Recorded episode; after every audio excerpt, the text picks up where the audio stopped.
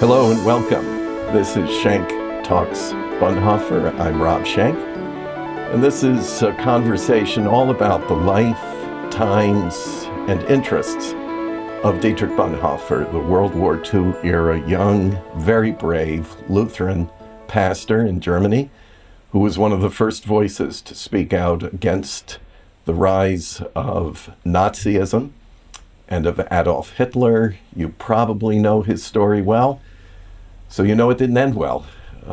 Martyred at age 39 in April of 1945, but before that, he left us a wonderful body of literature, a legacy that we can all emulate to some degree or another. And today, we like to take Dietrich Bonhoeffer and his ideas and apply them to the exigencies of our own time. And that's what makes today's conversation so relevant, because I'm sitting with a pastor who has dared to publish a book, a compilation of sermons entitled Sermons from the Days of Trump. Bob Malone, Jr. is pastor of Mount Vernon Presbyterian Church in Mount Vernon, Virginia. And yeah, Bob, we're talking about the Mount Vernon, as in not too far from... George's house is just down the road. Yeah. President George Washington, who had his Mount Vernon plantation here. Right. And how old is this congregation that you pastor? This congregation just celebrated its 60th anniversary. Okay. So, yeah. Must be a long history of Presbyterianism in this area, though, I would think. It's interesting that probably less than 2 miles away is another Presbyterian church. They were affiliated with the Northern Presbyterian Church. We were the Southern. We were part of the Southern Presbyterian Church. Ah, there's a charged story behind those. There's always a story, isn't there? Monikers, appellation, whatever. Yeah. But we won't get into that today. That's a discussion for another time. Although there is a certain intersection with Bonhoeffer on that, because, of course, his experience when he was in New York in the early 30s, and then again in the late 30s, and worshipped at Abyssinian Baptist Church, the epicenter of black church life in that time. And he saw the oppression of blacks in this country, and that was a revolutionary experience for him. And it's, of course, all tied to that history. So maybe we'll sit on another day and talk about that. But today we're talking about this rather bold compendium of messages that has been published by Parsons Porch Books. Let me say a little bit more about you in terms of a formal CV. You are a minister in the Presbyterian Church USA. You are pastor here at Mount Vernon Presbyterian Church in Alexandria, Virginia. A graduate of American University, school I know well from being in D.C. so many years. Princeton Seminary, congrats on a nice alma mater there. And Gordon Conwell Seminary, which is more in my family, the evangelical branch of the American church. And I'd love to hear a little bit more about that, but I'll mention your wife, Jean, and you have 3 adult children. So you're a real guy. I'm a normal person, That's right. And these days, I dare say it's a challenge to be a pastor to the kind of congregation you have, which, as far as my first impressions, is a kind of mixed group of people. You know, nobody in one particular camp politically or socially or the other. At least that's what I've heard rumors of. But let's first talk about you. You weren't born a pastor. No. How did you make your way to ministry? Well, I think Gordon Conwell Theological Seminary probably reflects more of my spiritual origins than Princeton does. I was raised Roman Catholic, had what I say is my first conversion experience in the 70s at a David Wilkerson crusade, and began this incredible faith journey that has really laid the foundation for where I am today. And The charismatic movement hit the Catholic Church in the 70s, at least my Catholic Church. And so that just started me down this road. And then I went to AU, and that's where I really got connected with the fellowship here. And kind of evangelicalism, American evangelicalism. When you say the fellowship, do you mean the fellowship in quotation marks? Yeah, every Tuesday night. I had a good friend who used to drag me to their Bible studies every Tuesday night at Ivanwald. And so now we're talking about the Fellowship Foundation, right? Which some folks will know from the Netflix series The Family. Right.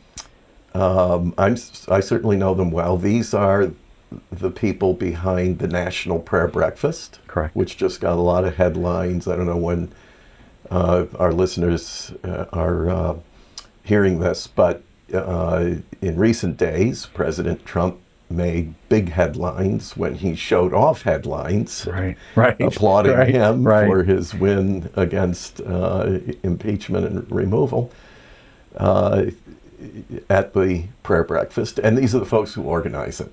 Right. So you were going to one of their houses, right, where residents actually lived, mm-hmm, to a Bible study there. Right. And it just kind of shaped my theology, my understanding of the relationship between faith and politics, because they remain to this day kind of intimately involved. They see a direct relationship between God's calling upon our lives and this, what I would say is really just a lust for power, and so to be engaged politically. And that just kind of shaped my theology for a long time. Have you seen the Netflix series? I have seen the Netflix series. And, you know, it's gotten a lot of criticism, but at least a lot of my friends have been critical of it. But in my limited experience, it was pretty...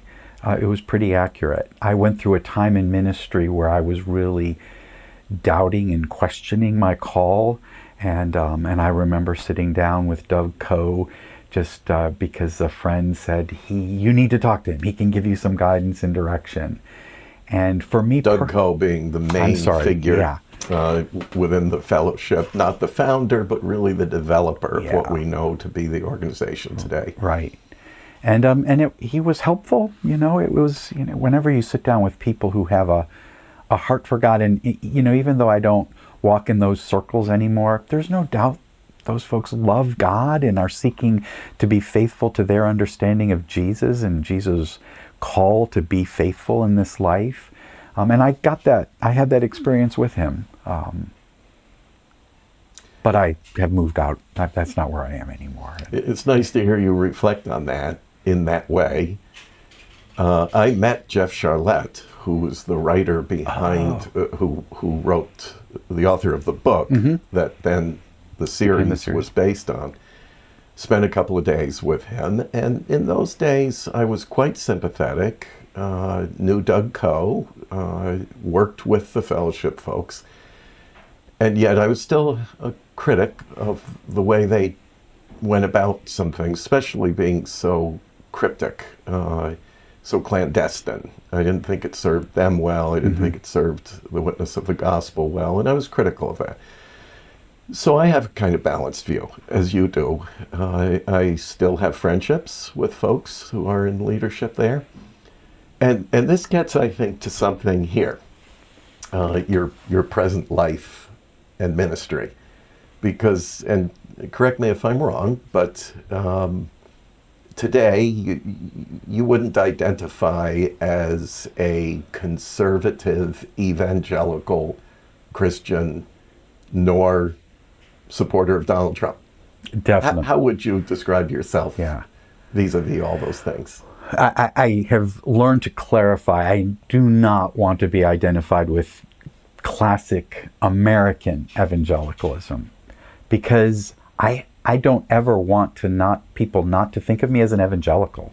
I mean, that word needs to be, I would say, by those of us maybe a little bit to the left of center, we need to recapture and own that word, because to be a person whose life is based on the gospel, the good news, and is seeking to share that with others, I don't ever want somebody to say that's not who I am.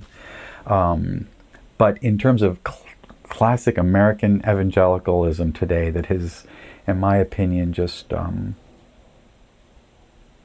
blindly, maybe not so blindly, I don't know, come behind Donald Trump. I do not want to be identified with that segment of the church today. Are you a reader of Bonhoeffer? Not everyone who is a guest on this podcast is, and it's not a prerequisite at all. Seminary. I think that was probably the last time that I opened up some Bonhoeffer work. Well, maybe I can coax you into revisiting him. But the only reason I ask you now is because, of course, I have to remind people Bonhoeffer was a minister in the Evangelische Kirche, the evangelical church. Mm-hmm. But it would have been a very different church than we know here. Now, it made similar errors, mm-hmm. some egregious errors, which ended up assisting the most diabolical regime the West has likely ever seen, Adolf Hitler, Nazism, the Third Reich. So the evangelical church went bad mm-hmm. in Germany, but as a Reformation church, what we know more as the Lutheran church here, it had a classical definition of that term, evangelical, which a lot of people don't even know where it came from, and you alluded to it. It's from the Greek word euangelion, the good news. Yeah. It is a good news message, not a bad news message, which is one of the reasons that I object to the Trump distortion of the evangel, because it's not the evangel at all. It's not good news. It's all bad news. Yeah. But that's fast-forwarding a little bit. Because can I just offer one quote? Yes, of course. Well, you know that as a Presbyterian, the Barmen Declaration is part of our Book of Confessions. And so I do quote that quite frequently. Thank you for reminding me of that. But that's probably the extent of my my reading and quoting of Bonhoeffer. And I actually think I reference, in one of the sermons in this book, I think I do reference the Barmen Declaration. Because that is, you cannot look at where we are as a church today, I don't think, and not see the similarities with what was going on in Nazi Germany. And that sounds so inflammatory, I know, to many people. I am not in any way wanting to imply that Donald Trump can be compared to Adolf Hitler, but the issue around the church recognizing our primary allegiance is to Jesus, not to the empire, that is what is so important. I think that's a terribly important point, because when I make those comparisons between what is happening now here with the church and religious voters, for example, and what happened in Germany, I'm always careful to say I'm not comparing Donald Trump with Adolf Hitler, nor the Republican Party with the Nazi Party. I'm comparing the two churches. Yeah. And how we make our judgments and decisions. And so I think that kind of gets us now to your book, which I really want to commend to everyone listening to this podcast, Sermons from the Days of Trump. Tell us about the book, about the sermons it contains, and the title. How did you come around to that title? Well, I think what I recognized after a couple of years is that somehow, in light of the actions of this administration, in very subtle ways sometimes, Donald Trump just managed to be on my heart and on my mind every Sunday that I was preaching. And as I think I shared with you before, Rob, Scripture all of a sudden became embarrassingly relevant at times, that I would read things that are clearly referencing events and ideas from hundreds and thousands of years ago, and I'm saying, wow, this sounds like it could have been written today. And so I felt like I needed to do something. I preach regularly and I felt like I needed to do more and maybe just share some of the insights that I was gleaning and put them out to a larger audience. So I just took some of the ones that I thought were particularly relevant to some of the things that were going on, and put them together in this format. And well, may I take you as my confessor for a moment and make my confession? Sure. I have a bad habit of skipping introductions in books. And I go right to the meat, which I did with yours. I went right to the sermon, so I don't know what you wrote in your introduction. I apologize. I'm embarrassed to say that. That's all right. That's all right. But I have this terrible propensity, and I did it with yours. So maybe you answer this in your introduction, but were these actual sermons preached in the pulpit? Oh, yes. All of them were preached right here at Mount Vernon Pres. The first sermon is the sermon preached the Sunday after the election, and you'd never know that necessarily by the way it starts, but at the end it became, I preach from a manuscript and usually stick to it, but by the end of that sermon I started straying, because it was clear that we had a large number of people who were really grieving, and so I tried to address some of those concerns. But yeah, all of them were preached here, and what I tried to do at the beginning of each chapter is give a little bit of background so that people knew what had happened the week before the sermon was preached, because that often influenced what was said and how I said it. I truly believe, I think it was Karl Barth who said, we're supposed to preach with the newspaper in one hand and the Bible in the other. That was Barth. Yeah, and that's me. I mean, I just cannot. I think I've always been, politics has always engaged me. And I think the gospel is extremely political. I've tried never to be partisan, but I think we have to be addressing the politics of the day. The church has to do that. So I always look for a nexus in our conversations with Bonhoeffer. Of course, it goes without saying, Bonhoeffer was a preacher, and he believed in the power of the sermon. There's a couple of great collections of Bonhoeffer's sermons. Last night I was with Vicky Barnett, one of the top Bonhoeffer scholars in the English-speaking world. We did a little forum not far from here together, and she brought the 2 volumes she has compiled on Bonhoeffer's sermons. I think she's translated more than a few of those from the German into English. So he believed in the power of the sermon, and he was a preacher. He also preached probably his most famous sermon on radio, but shortly after the elevation of Adolf Hitler to Chancellor of Germany, when he sensed so many, particularly young people in Germany, were feeling probably not unlike so many of your congregants were here on the day you preached your sermon. Yeah. So there's a lot of parallel here in terms of response. How preachers respond to these kinds of things, or how a lot of preachers do. What kind of reactions have you gotten? For Bonhoeffer, the plug was literally pulled from his microphone during that sermon. No one knows quite why, but people have a lot of suspicions why they pulled the plug from his radio microphone on that sermon. What kind of reactions have you gotten to these sermons? It's such an interesting question, and I'm still trying to figure out what to do with this, Rob. But the sermons were very well received, like any other sermon. I think maybe one of them that I deal with race was particularly difficult for one or two of our members, but it had nothing to do with Trump. They were more concerned with my. With all that I was saying about the racial issues in this country.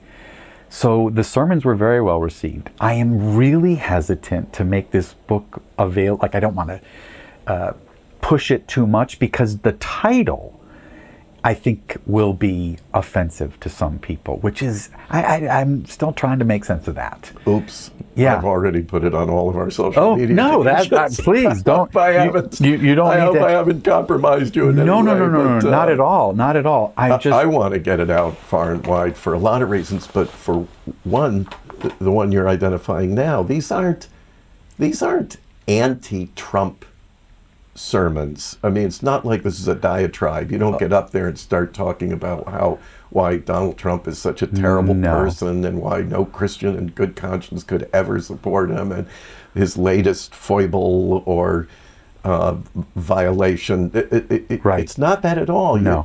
Tell us how you approach these sermons. I rarely even mention his name. I mean, I certainly did the Sunday after the election, but rarely mention his name. I'm just talking about, so how does Scripture call us to treat an immigrant or a refugee? How does God call us to talk, to speak? What do the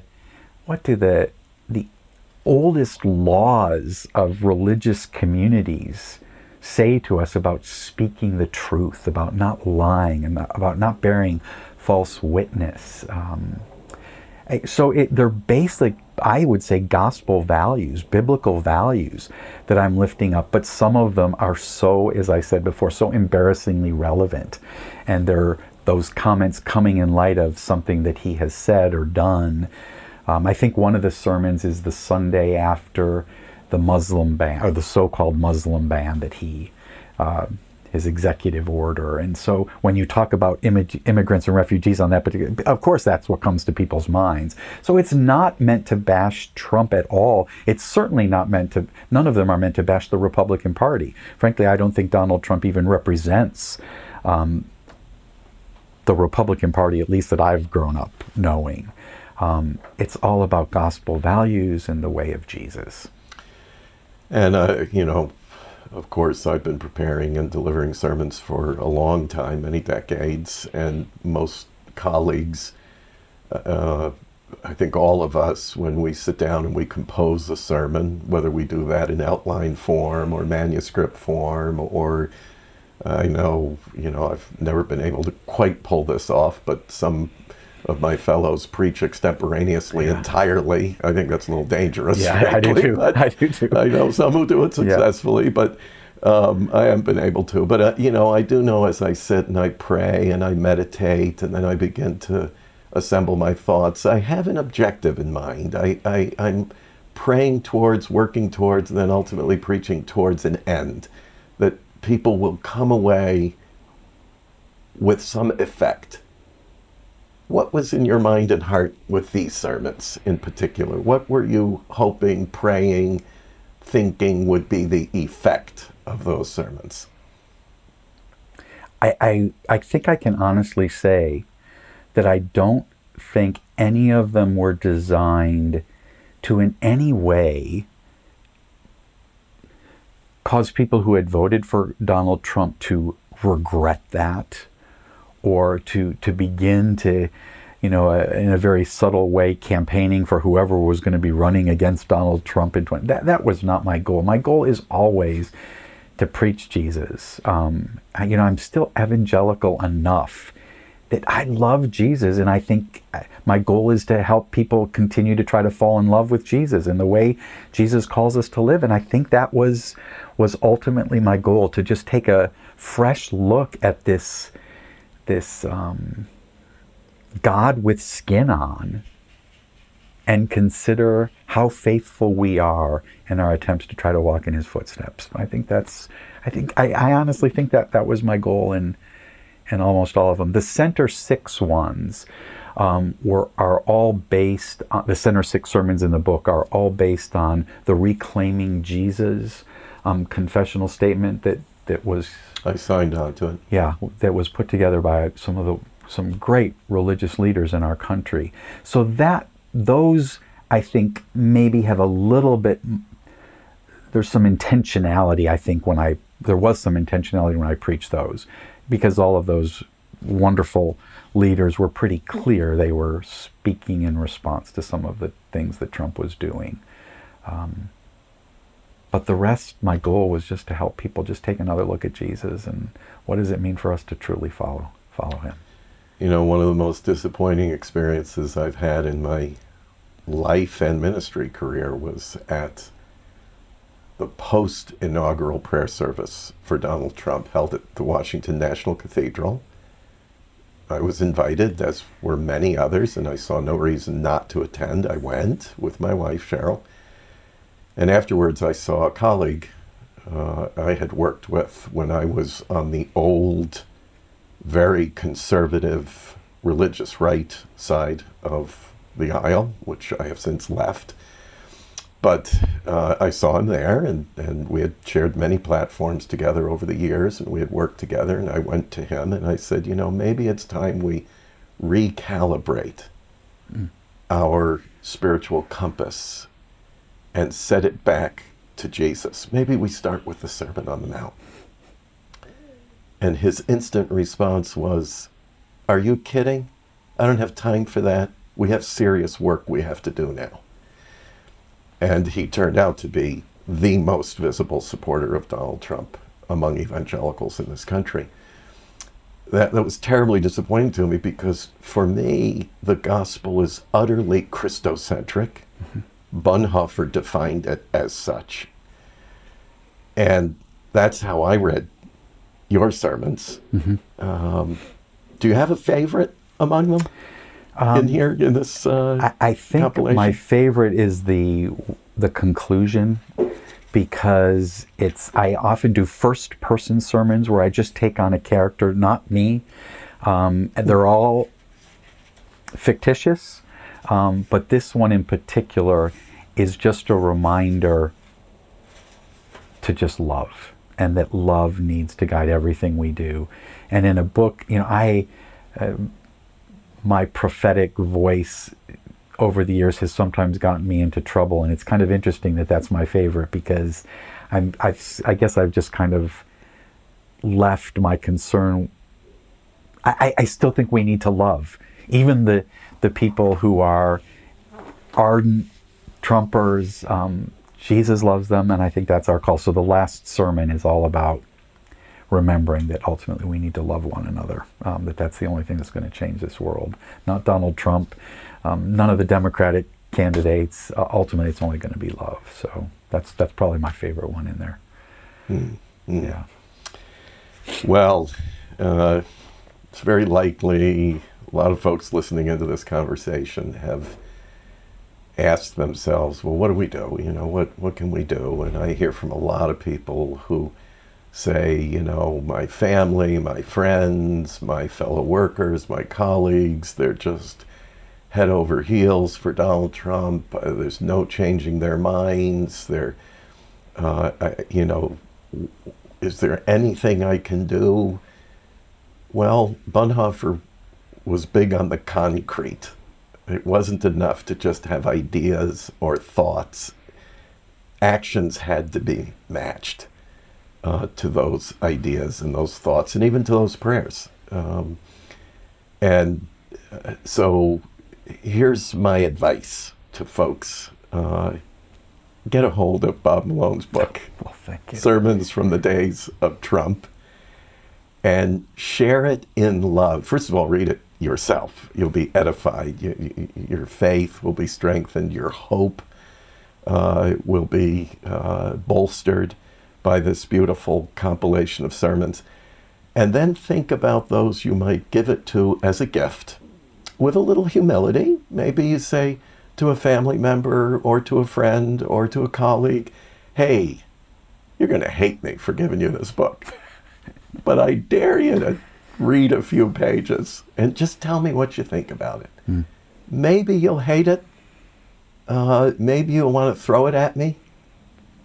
And I invite that, if that's what you want to do, but I thought enough of you to buy it for you, and I hope you'll just take a little look at it. And if you have a book on Donald Trump you want me to read, I'll do the same.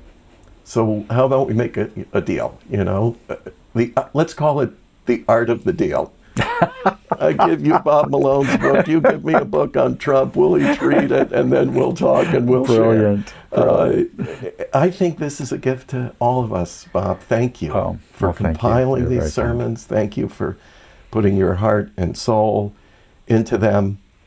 I was edified by them. I'm going to keep referencing them. I'm going to keep your book close at hand. I'm going to give it to a lot of people. And I always remind you that if you're going to buy the book. Can folks get it on Amazon? Yes. Mm-hmm. Okay, great, because that means you can then get it on Amazon. Smile, name the Dietrich Bonhoeffer Institute as your designated charity, and then you also help the Bonhoeffer Institute. So this is a deal, dare I say, where everybody wins. Sermons from the Days of Trump by Bob Malone, Jr., published by Parsons Porch Books. You can get it at Amazon and I'm sure a lot of other places. If folks want to communicate with the author, do they have a way to do that? Sure. You can, I'm on WordPress, B. Malone. Okay. You can email me through the church or just bmalone61@gmail.com. Love to talk to folks. I'm on Facebook, Twitter, so people can contact me that way as well. Great. Well, it was wonderful spending the time with you talking about your own ministry and sermons from the days of Trump. Isn't that an irresistible title? Come on, you got to get it. Bob Malone, by the way, spelled M-E-L-O-N-E. Jimmy, thanks a lot. Bob. My pleasure.